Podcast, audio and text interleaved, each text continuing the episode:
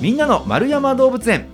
この番組は1951年の子どもの日に開園し多くの人に愛され続けている札幌市丸山動物園のポッドキャスト番組です。飼育員さんのお話を聞いてあなたも動物博士になっちゃいましょう。ということで3月も最後の放送になりますよ。月の最後の放送はこちら。今月の知ってるようで知らない丸山動物園の話。動物園の裏側について主に伺っております。今回お話ししてくださるのが動物専門員の小林真也さんです小林さんこんにちはこんにちは。よろしくお願いしますよろしくお願いします。小林さんといえばもうほぼ1年前ぐらいにはい。象についてお話ししてくださって出ていただきましたよね。そうですねね。お久しぶりでお久しす。ぶりです。ちなみにどうですか？あの聞いていただいたりしたんですか？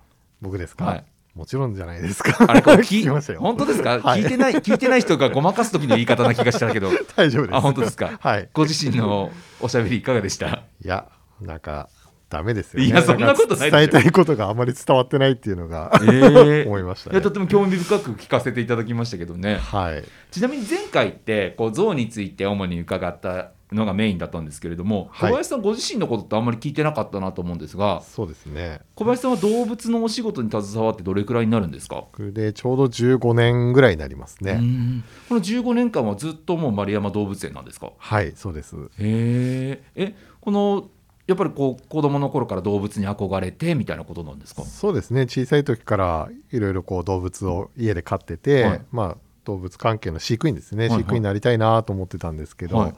まあ、なかなかこうタイミングといいますかね、あのー合わなくて、はい。まあ、とりあえず市役所には入れたんですけども。そうなんですね。普通はい。に市役所の職員として最初入られて、そうです。へえでその希望を出してたんですけどなかなかこうタイミング合わなくてこっちに移動することできなくて、はい。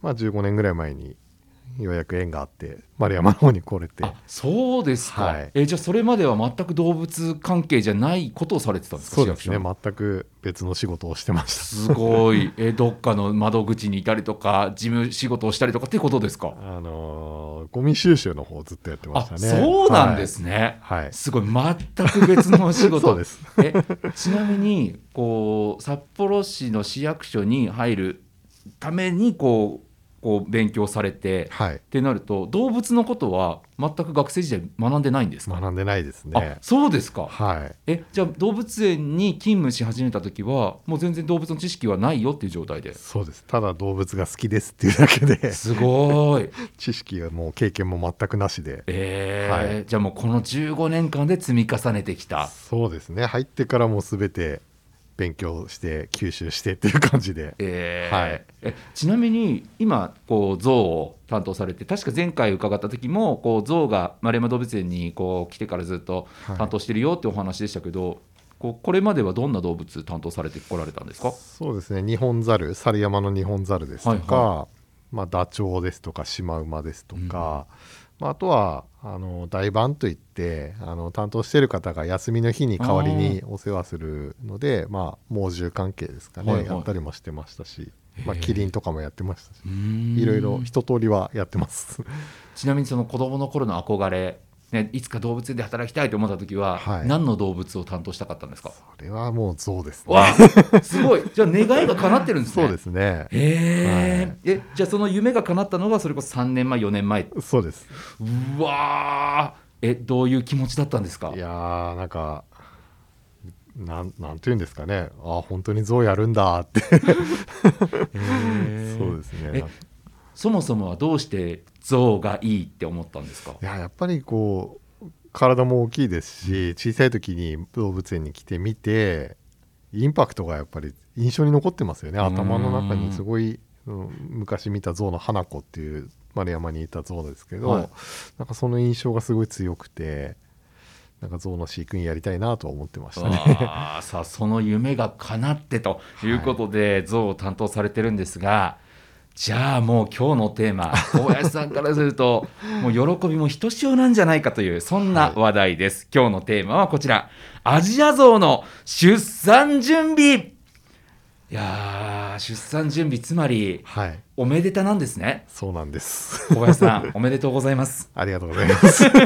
どうなんですか？あの親のような気持ちになってるんですか？いやそうですね。まあ親というかもうとにかく不安しかないですよね。大丈夫夫なのかなっていう その一心ですね。えかれこれねそのずっと長い期間丸山動物園ではこの出産っていうのはなかったんですか？象の。あのー丸山でももちろんないですし、はい。北海道でも初めてね。初めてなんですか？はい、あそうですか。それは不安ですよね、えそうなんです。この初めての出産ってなると何かこう準備しなきゃいけないこととかっていうのもあったりするもんですか？そうですね。やっぱりあのー体がまず大きい動物ですので、は生まれてくる胎児も大きいんですよね。えちなみにその生まれた瞬間ではい。どれくらいの大きさが生まれるんですか、体重大体100キロぐらいです。すごい。え、はい。大柄な男性が、はい。成人男性が出てくるようなもんですよね。そうですね。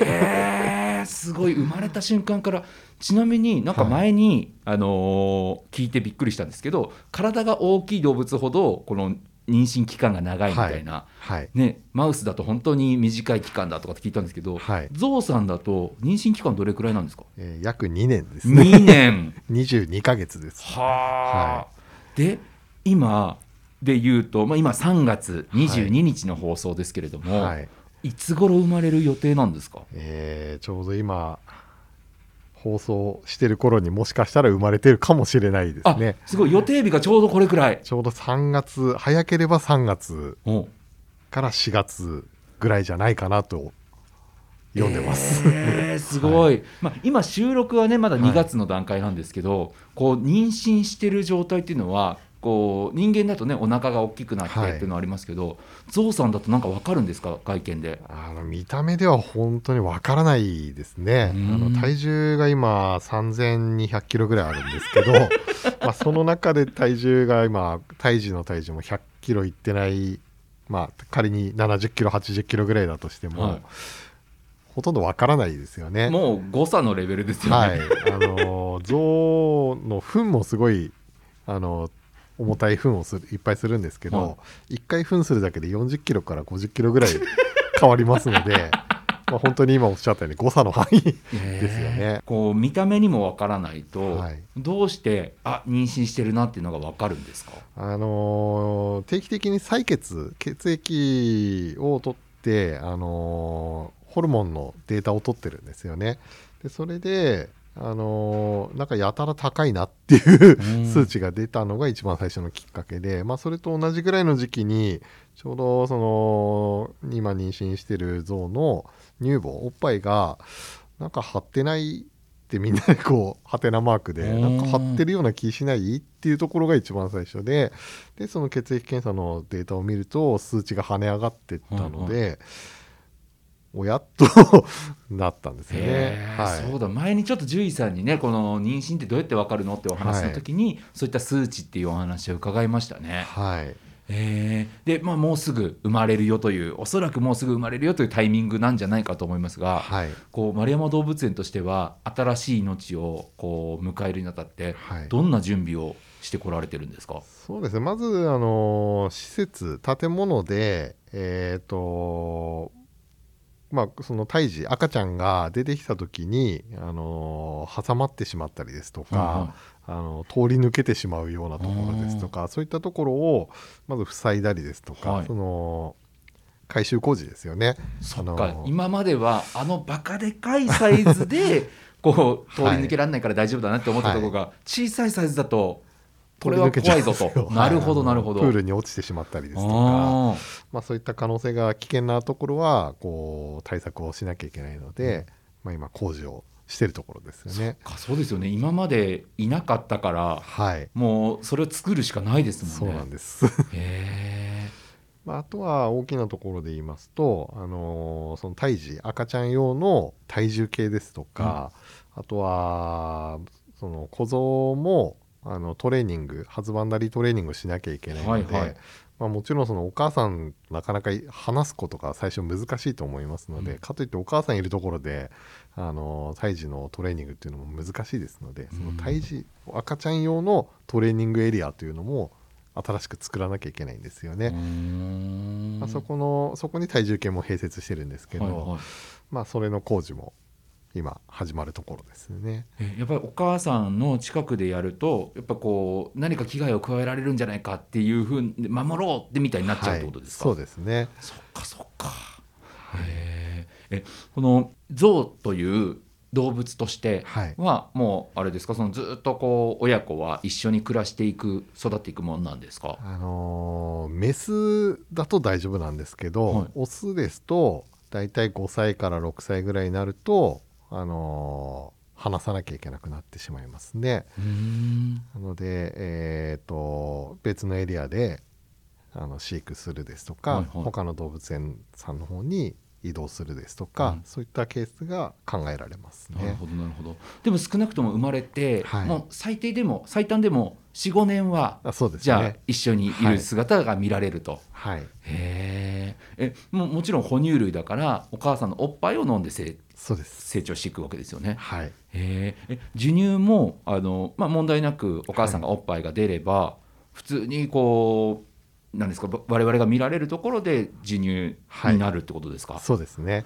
へえちょっとなかなかね見る機会がないから。そうですね。あの皆さんこう小像といいますかね、うん、本当に小さい像ってあんまり見たことないと思うんですけど。ないですね。あの本当に鼻が短くて。えそうなんですか？鼻が短くてもうちょろちょろ走り回って、はい、動きも速いですし、うんあのすごい可愛いと思います。え鼻って最初から長くないんですか？短いんですよね。え、あのー、短いっていうのはどれくらいの感覚ですか？どどれぐらいですかね？5 6 0センチぐらいでしょうかね、えー、もうその体の大きさに比べて明らかに短ってなるってことなります。本当に象みたいな。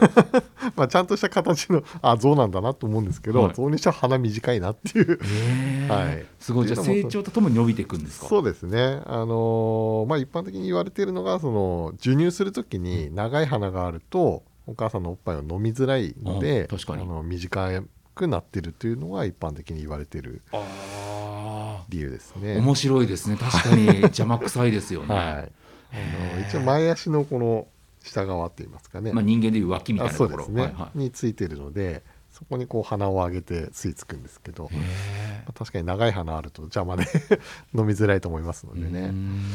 え大体どれくらいのこう月齢までのおっぱいで育つんですか？そうですね。大体2年から2年半 結構長いですね、はい、え人間だとねもうちょっと前にこうう、ね、父離れをするイメージですけど、はい、うん。じゃあ結構長いことお母さんのおっぱい飲んでるなっていう姿が見られそうですね。そうですね。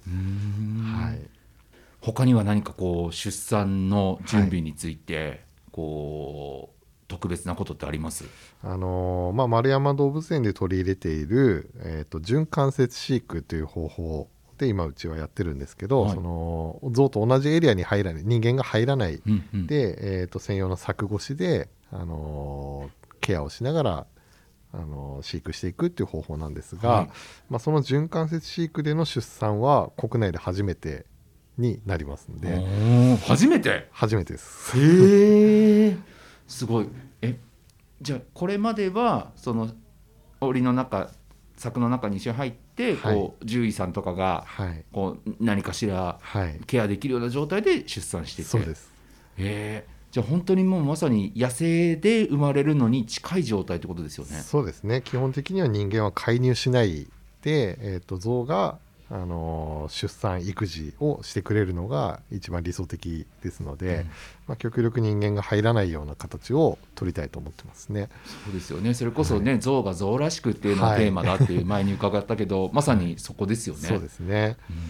ただあのと言いましてもあの例えば難産になった場合、はい、あの胎児が引っかかって出てこないですとかあの破水してもあの陣痛が始まらないですとか分娩が始まらないですとかなった場合にはやっぱりこう何らかの処置をしなきゃいけないですのでそういった場合にあの象がいるエリアに入っていくというのはあのもちろん我々も危険ですし象もびっくりしてしまいますしですので、えーと、渓流といいまして象があの動けないようにちょっとこう一時的にあのー、スリングベルトというベルトを足に巻いて固定して動けない動かなくなった状態で、えーと、その出産の介助を我々がしてあげるという準備を今トレーニングを毎日進めてるんですね。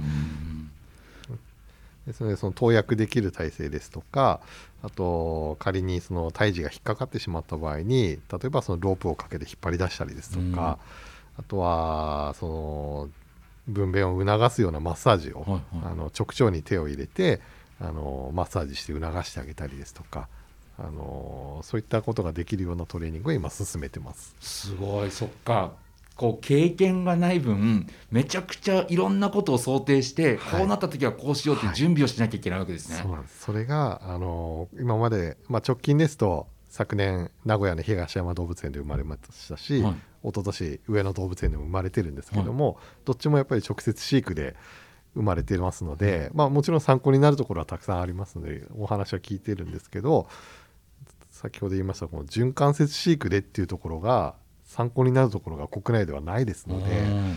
まあ、海外のデータをいただいたりですとか、まあ、海外の知り合いもいますので、そこの動物園に聞いたりですとかあとは専門家の、えーアラン氏アランさんっていうこう僕らに指導してくれている方いるんですけどその方にいろいろ質問したりですとか、そういったことで準備を今進めてますね。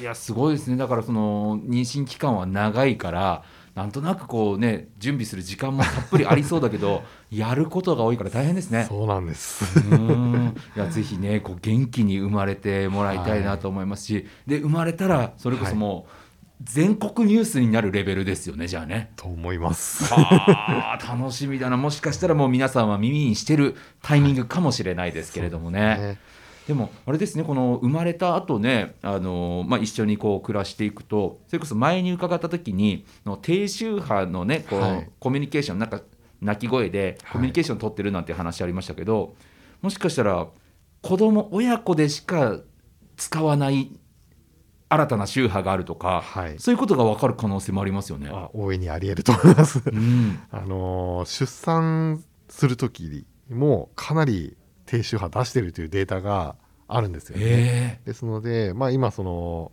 共同研究している大学ともお話はしてるんですけど、まあ、その出産の時にそういう低周波を、あのー拾う機会をいっぱい置いて、はいデータをとりあえず、あのー取りたいっていうことで大学の方からもお話来てますので、まあ、その低周波の方もいろいろと何か分かれば面白い研究結果とかができればいいかなと思います、いや面白いですね。だからもう「痛い。痛い痛い痛い痛い」って言ってるのか、はね、もしくはあの「ヒッヒッフー」って言ってるのか、ねはい。その辺とかがもしかしたらこう低周波として、ね、とこうデータを取れるかもしれないですもんね。そうですね、え。ーいやだから出産そして育児というところで、今までになかった新たなこう像のはい生態というのを知ることができる、発見できるかもしれないというね。すごく貴重なチャンスですね。はい。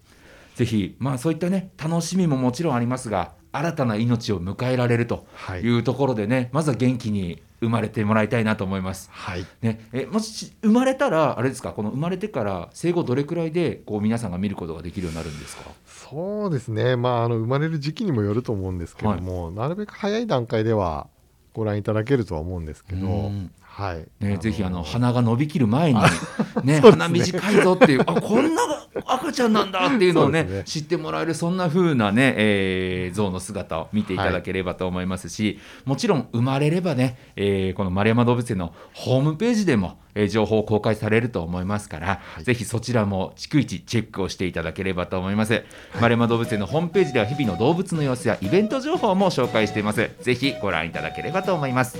ということでこのお時間は知ってるようで知らない丸山動物園の話象の出産準備について小林さんにお話伺いました。小林さんありがとうございました。ありがとうございました。